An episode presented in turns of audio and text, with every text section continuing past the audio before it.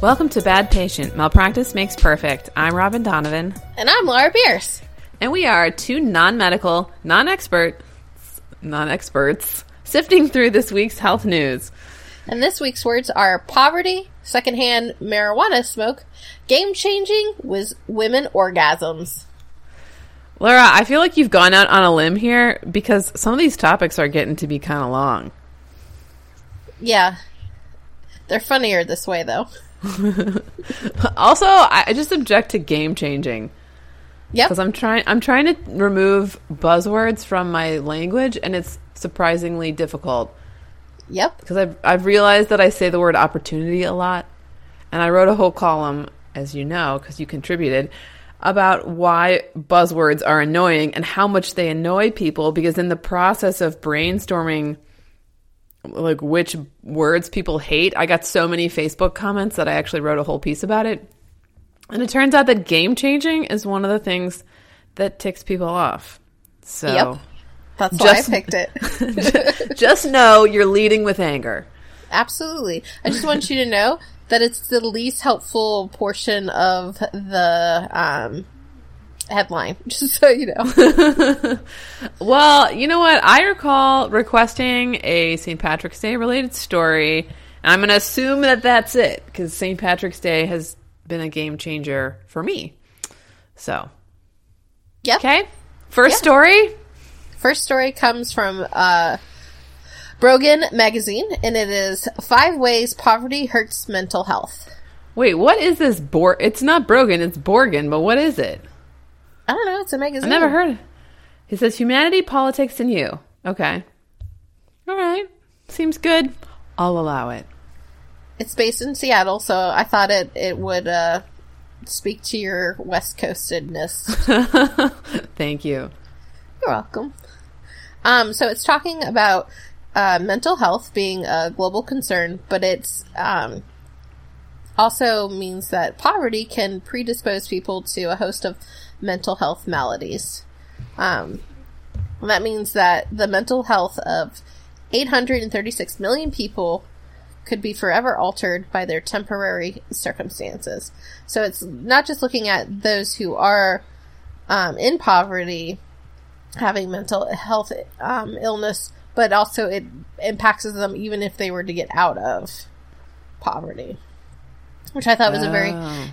interesting point because we think of poverty like the you know we're trying to fight poverty um which seems weird to me but it's a thing that we do um we come at it with like a sword or something. Yeah like get come over here poverty let me give you some uh, equitable housing you know um, so um the different types that they had for the f- five most common, I guess, were um, PTSD, generalized anxiety disorder, paranoia, paranoid personality disorder, mm-hmm. major depressive disorder, bipolar disorder, which um, I feel like are like the top five ones that I'm like most familiar with.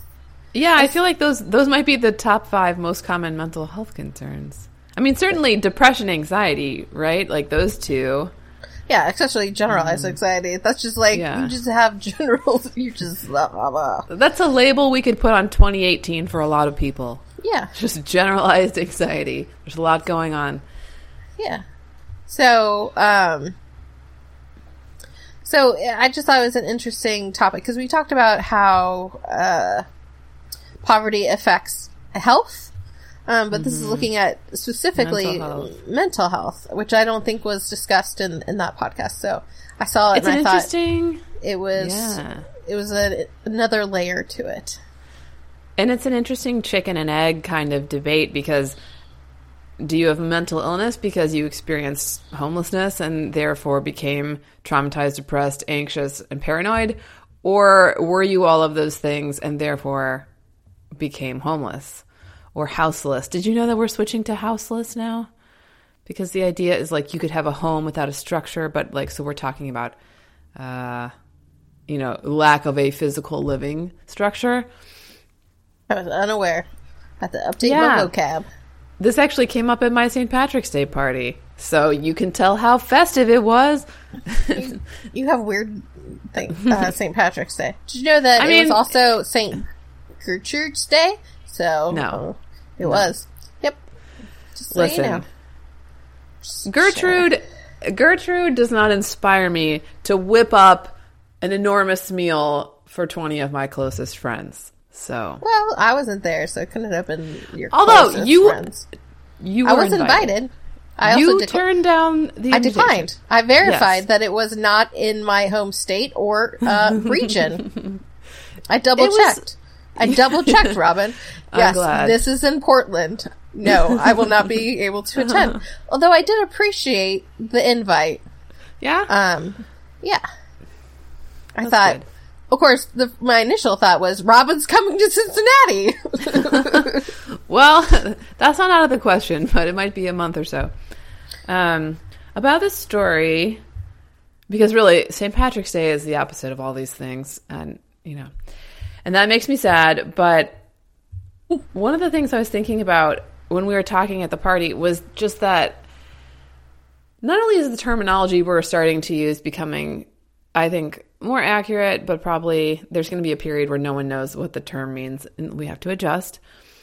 So I think about that as a person who works in journalism, right? like I we finally came up with person experiencing houselessness as probably the most kind term. And yet I also immediately realized that 90% of people in the US do not know that that equals what they're now calling homeless person. But the other thing that just I came away from it thinking was that idea that some people, you know, quote unquote, want to be homeless. And I used to hear that a lot when I was working in a nonprofit that served this population of people. And I was trying to think of how do you describe to people the way that that is true but not true. And what I came up with is that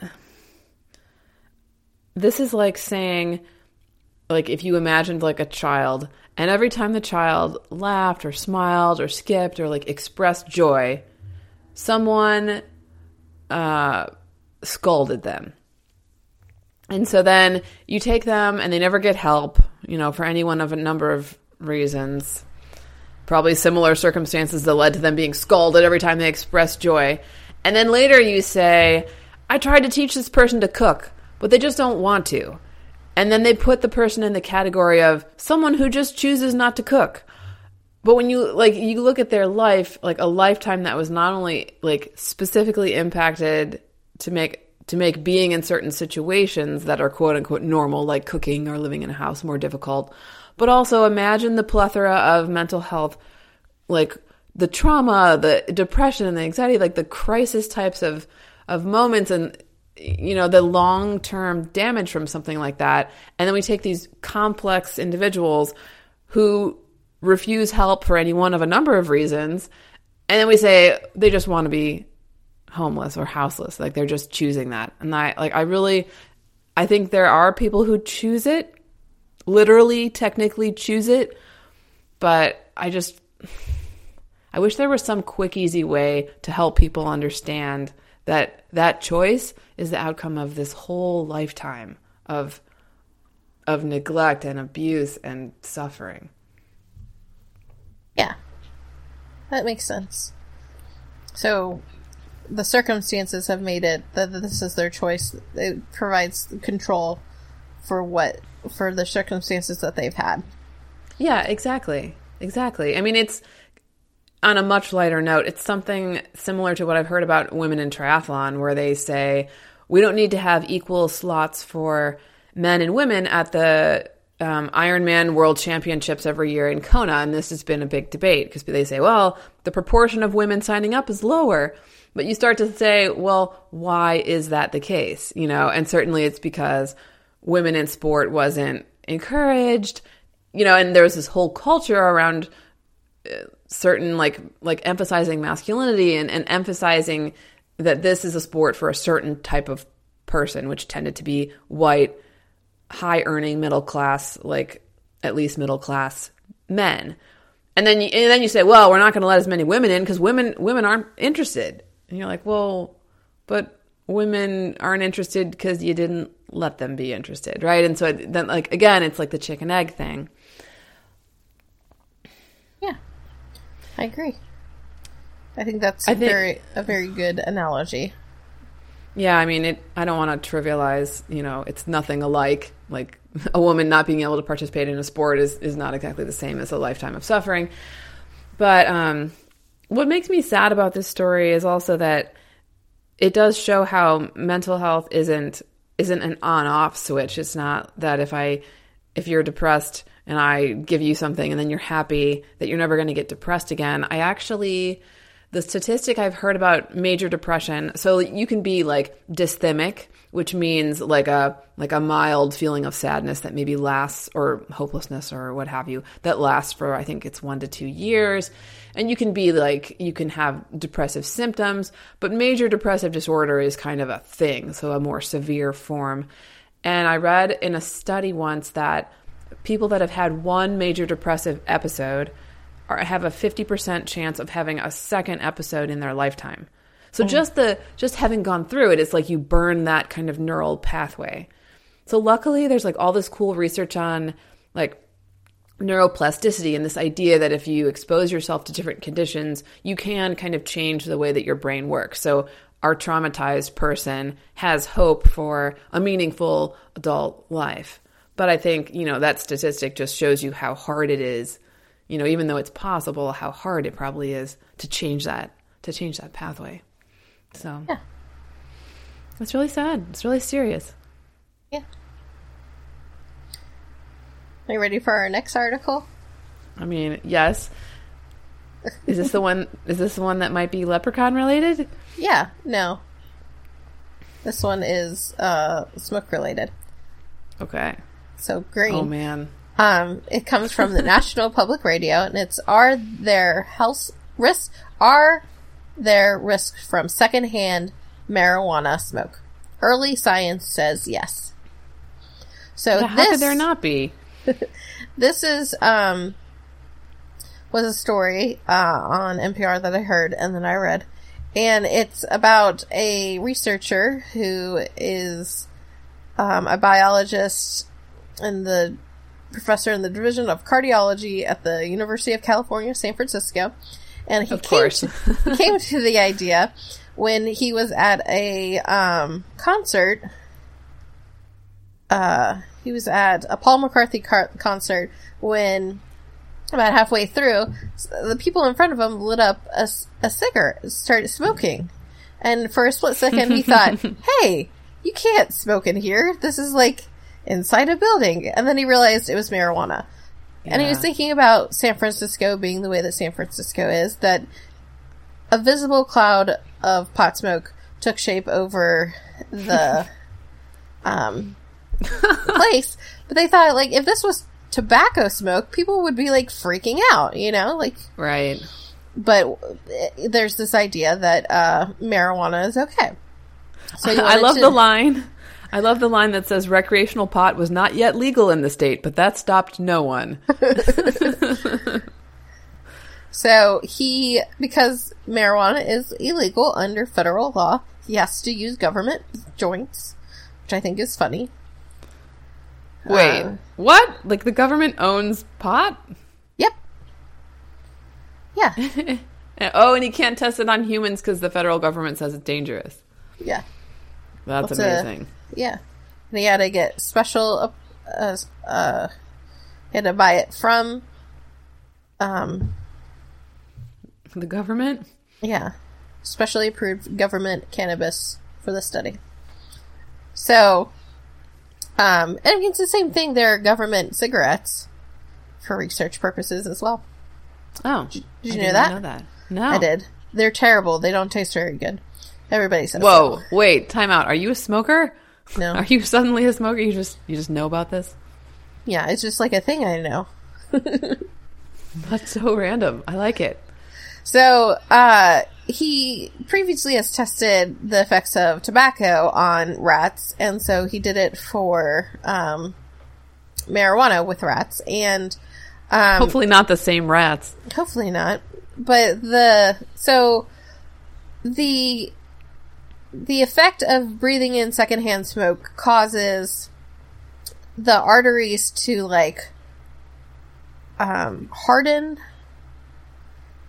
and it's- get like damaged or whatever.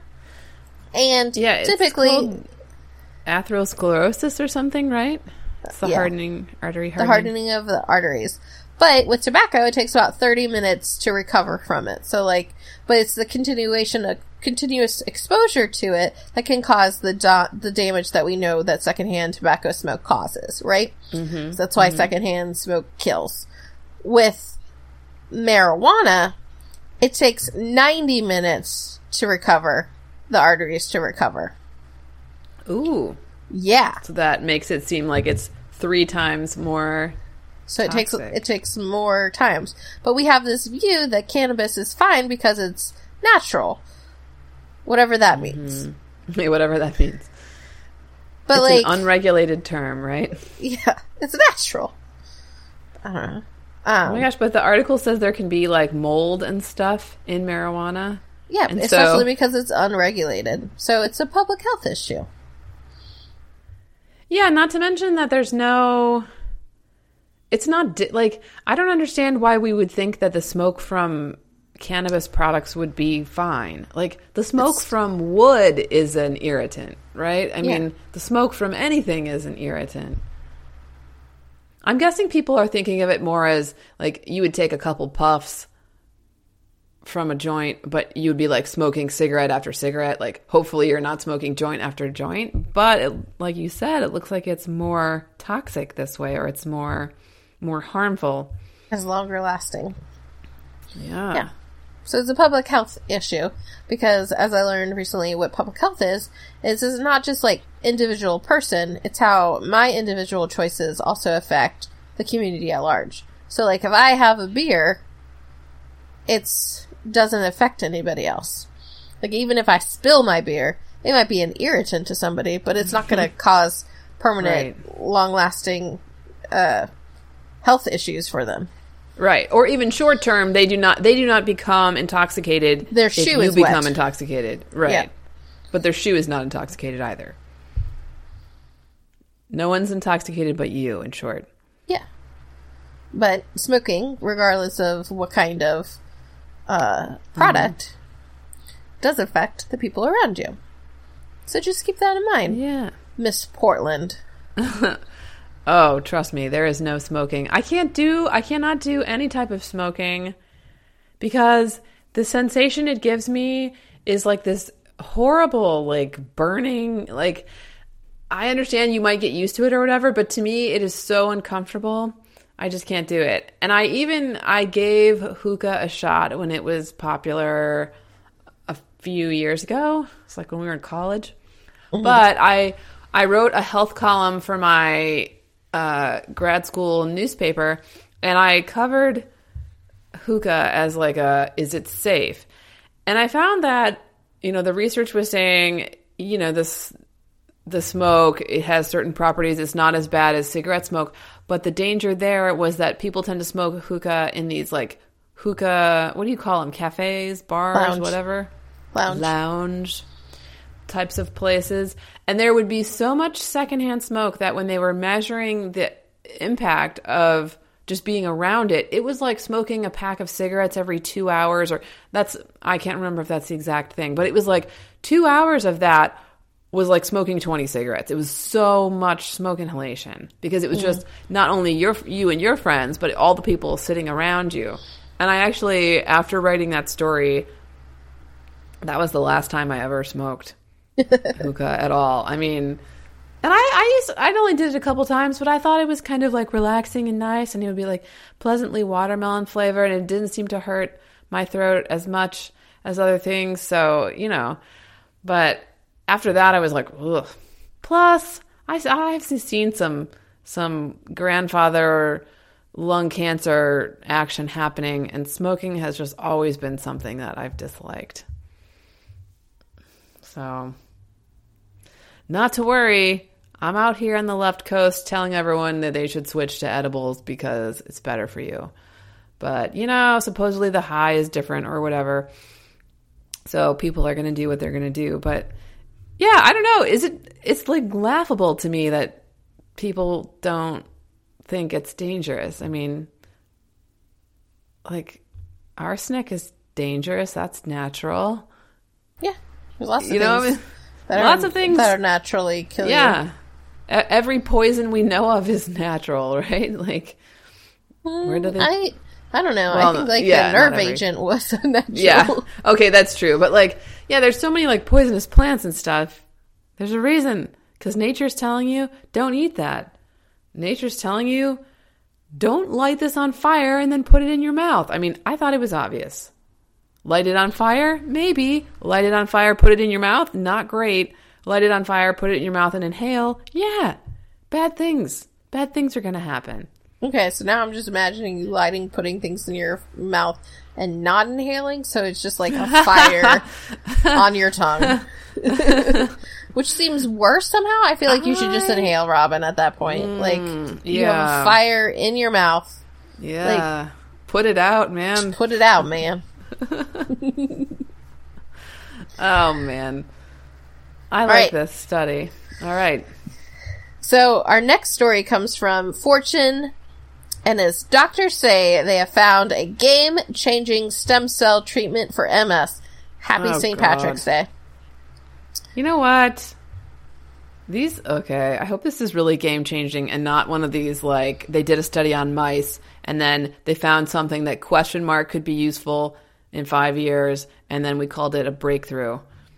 Well, this is a interim results of an international trial for stem cell treat, transplant treatment that uh, was done on humans, hundred people, in four cities: Chicago, San Paulo, Sheffield, and Sheffield and and Uppsala. Uppsala, Uppsala in Sweden.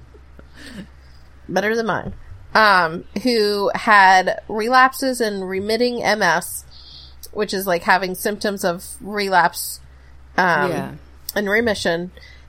After a year of treatment, only one patient of the th- of um had had relapse compared to 39 in the control group. Wait, so was it 100 people total or 100 Yes. people in the control and 100 people in the treatment? Just over 100 people, so neither participated in this study. So they were talking about 50, like basically, yeah, 52 and 50. This is ridiculous. 50 people? We can't do it. But only one. Yeah, but th- that sample size is tiny. I mean, I get, yeah, it's kind of like question mark, yay, right? It's not in it's not in rats. I don't know what more you want, Robin. You wanted people. they're- I got you people. you did, but they're also spread across it- four, four different enough. countries. Why do, That's why do they all have to live near each other? Well, because then you're controlling for more factors, right? It's it's the globalization of the world. It's like can this can this happen? I don't know. Chicago, yeah. UK, Sweden, and Okay, yeah. Here's a voice of reason. Neurologist at Royal Hallamshire Hospital in the UK told the BBC this was the best result he had seen in any trial for multiple scler- sclerosis. Pause, though he included the caveat that the results were only preliminary. This study is the largest of its kind, and it bolsters results from smaller trials. Okay, I feel like this is false hope. I think this is really cool. I think it's really exciting. I think it's neat. But to say the the headline is doctors say they found a game changing stem, stem cell treatment. This is not. This is que- This is a question mark. This is a big question mark. This is an exciting question mark, but this does not qu- change the questioning nature of the question mark. Man. I didn't realize you were such a pessimist. Well, hey, we did better on this trial than a previous trial when eight of 281 participants died. That's good. Well, maybe that's why they can only get 100 people to do it. Eight of the 281 died. Yeah. That's a lot. They, yeah. Because usually they don't get into human trials until it's been through a bunch of other testing. The idea being that when you start testing drugs on people, you don't kill them. I mean, call me picky, but that don't would know. be my strong preference. The United States just passed the right to right to choose. what is that? Uh, it it was the it was access to, um, uh, medicine that hasn't been approved by the FDA. Who for people who are um Oh, yeah. stage whatever terminal Stage four. Yeah. Yeah, that's really cool because they can they can get access to trial medication. How is that any different? Because they're gonna die anyway, and it's and they know. You know what I mean? Yeah, like but if people who have MS are gonna die from MS. mm, MS tends to shorten lifespans, but like not necessarily. Like it tends to shorten lifespans much less than you would think. Like people live into their seventies, I think. It's not it's not like it used to be. Especially like this one, relapsing remitting MS is not the most um, harsh form of MS. I I I just if people are willing to take the risk for it. Yeah. Okay. I've got a source for you. Yep. Multiple sclerosis is oh wait, sorry, hang on. Multiple sclerosis is seldom fatal and life expectancy is shortened by only a few months. Concerns about prognosis center primarily on quality of life and prospects for disability. Most patients and physicians harbor a now unfounded view of MS as a relentlessly progressive, inevitably disabling disease. National Institutes of Health. I just know this because um, the physical therapist I work with is really outspoken about having MS, and you wouldn't really know that from working with him. And I had the same kind of thought. Like when he first told me that, I was like, oh, thinking, I thought like wheelchair is inevitable, like that you die from it but you don't. I mean, we don't know what causes it or exactly like why certain people get it. Like there's some genetic link, but and and for some people, like there are more aggressive forms, and some people, you know, it is really really limiting. But for a lot of people, it's not. So there you go. To be fair, I think I was confusing with ALS. Oh yeah, no, that's that's yeah. You do die That- from that. That's my bad. Sorry, I like launched into this whole thing. No, after you were like, no, wait. It's just th- these Uh. initial things sometimes confuse me. you know, MS, ALS, they both have an S. They're both neurological. That's, that's the only commonalities I can find. that's, that's all I got. Gosh. No, if it's ALS, I would say that, yeah, let, they should be allowed to have access to experimental drugs as well because that's such a destructive disease. It's also stem cell, so it's probably not going to be super successful here in America. Yeah, there's that as well. Yep. All right. You ready for the next one? Yes, I am. It comes from Elite Daily and it is What makes women orgasm? Having sex with other women does the trick. Science says. I love when science is named as the source. What is this garbage? Um, so, according to Ask Men, the researchers gave this study to 2,300 women between the ages of 18 and 65. Surveys asking them about the intimate details of their sex lives. because women over 65 just don't have sex. That's we don't need to include them. apparently, but it's from Ugh. women across the globe. It turns out that women on women sex is more fruitful than man on woman sex. In fact, women who slept with other women were a whopping 32% more likely to orgasm than women who slept with men. I mean, I think that's biological though. Biological? Yeah, like women biologically, physiologically are more able to have multiple orgasms where for men there's more of like a downtime. No, Right? this is, that would be like this is no. This is women orgasming. Period. I know, but if the if it's a man if it's a man and a woman and the man has an orgasm and cannot return to said activity, then then the woman, you know, her fun time is over. I mean, I'm not saying it has to be, but for the purposes of the definition of this, I think they're saying in the orgasms during coupled sex, right? Okay, couple of things. okay. I don't think you're having sex right. if you think that the man orgasming means that everything has to stop, there are other Well, ways. but I think s- it often does. that's that seems like an issue with the couple because Yeah, I know. but I'm just I'm just saying, like men, I feel like the duration. I, I just I do think it's biological that like women it tends to take longer. I don't think it's biological. I think that is a Well- social construct that you're claiming is biological. That is social. There's nothing to prevent a man from continuing to stimulate a woman if Oh, he feels the I see what need. That is not a biological thing. He has other Yeah. ways. There are other things that Okay. he could do with other parts Okay. of his body. Agreed. I guess I'm saying it's biological that the men would the man would tend to have a shorter time from initiation to orgasm, and I agree that it is cultural that he would stop at that point. but I'm guessing that that cultural phenomenon is what is accounting for this. the uh, Chapman University, Indiana University, and the Kinsey Institute found that lesbians were reaching orgasm 21% more than straight women. With straight women reaching orgasm 65% of the time and lesbians orgasming a whopping 86% of the time. Way to go. So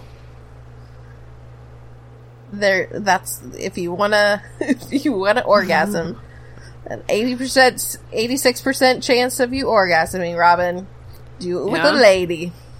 Yep. Unless I'm not attracted to ladies, in which case there's a lower percent chance. Also, do we really think that Ask Men, whatever that is, is a like verifiable scientific institution? Like, really? Do we think that this survey was conducted according to the utmost standards of survey research, that the questions were unbiased, and that they've got a representative sample of the population? Like, do we think there's any chance of any of that stuff, or do we kind of think like they they put a question online somewhere and a bunch of people answered it, and then they took those results as like the gospel truth? I mean that is, but there's also a 2017 study of 52,000 adults conducted by the Ch- Chapman University, Indiana University, and the Kinsey Institute that found that 21% more lesbians are orgasming over straight women. Nice. So, I mean, yes, your Ask lesbians. Men probably isn't a super duper scientific research. However, this showed up in my health news. It's elite yeah, daily.com, which seems super reputable. because we've never heard of it. oh man, and there's and there's really professional language. Like, I mean, are any of us shocked? I can tell you, I for one definitely am not. That's from the article. So No, actually, I I don't I'd- know. I mean, I didn't know this, and I think it's a good it's a good conversation to have around societal expectations, cultural expectations about bedroom behaviors. Uh, Rebecca Denkin, author of 101 Sex Tips, believes that men put are putting too much are not putting much effort into foreplay as they should. A woman needs at least 45 minutes of foreplay before intercourse. So, That seems that seems arbitrary. I mean, I'm not saying she's wrong in every case, but like, she wrote a Is book, really- Robin. How much more uh, super experty do you need someone to be? just I feel like uh, we have so much information now around women and individuality and like and individuality and sexuality that to say like women need 45 minutes just seems oddly specific. I don't know. So, what's your current medical fascination, Robin? Uh, well, you know, Laura, I'm going to do that politician thing and ask answer a question you didn't ask, which is what's my current fascination, and it is when are we going to get a story about St. Patrick's Day? I told you next year. I don't. I don't know if I can make it that long. Oh my God, Robin. How about how about you? What do you think is the political event that's shaping health news this week? Um, I would say that it would probably be March for Our Lives happening uh, today. Um, right. This And what is of- that? It's the uh, call for action for gun gun um, reform, which is uh, a public health issue. Um, I think that is gripping our nation right now. Yeah, and we just saw the high school students do the walkout earlier this week. Yeah, I think that definitely is a public health concern. I mean, we politicize it a lot, but gun violence and health are closely intertwined. Well, Laura, I think that is enough bad patienting for me for one day. Is there anything you think we need to uh, touch on that we missed? Um, if you have any questions, concerns, or complaints, you can reach us at hello at the at badpatient.com. You can tweet yeah, us. hello at thebadpatient.com. Hello at thebadpatient.com. You can tweet us, and that's all I got. yeah, you can tweet us at the Bad Patient. Uh, we'll give a thank you to our composer Evan Schaefer, soundcloud.com slash Evan Schaefer. Until next time, we are Bad Patients. Malpractice makes perfect.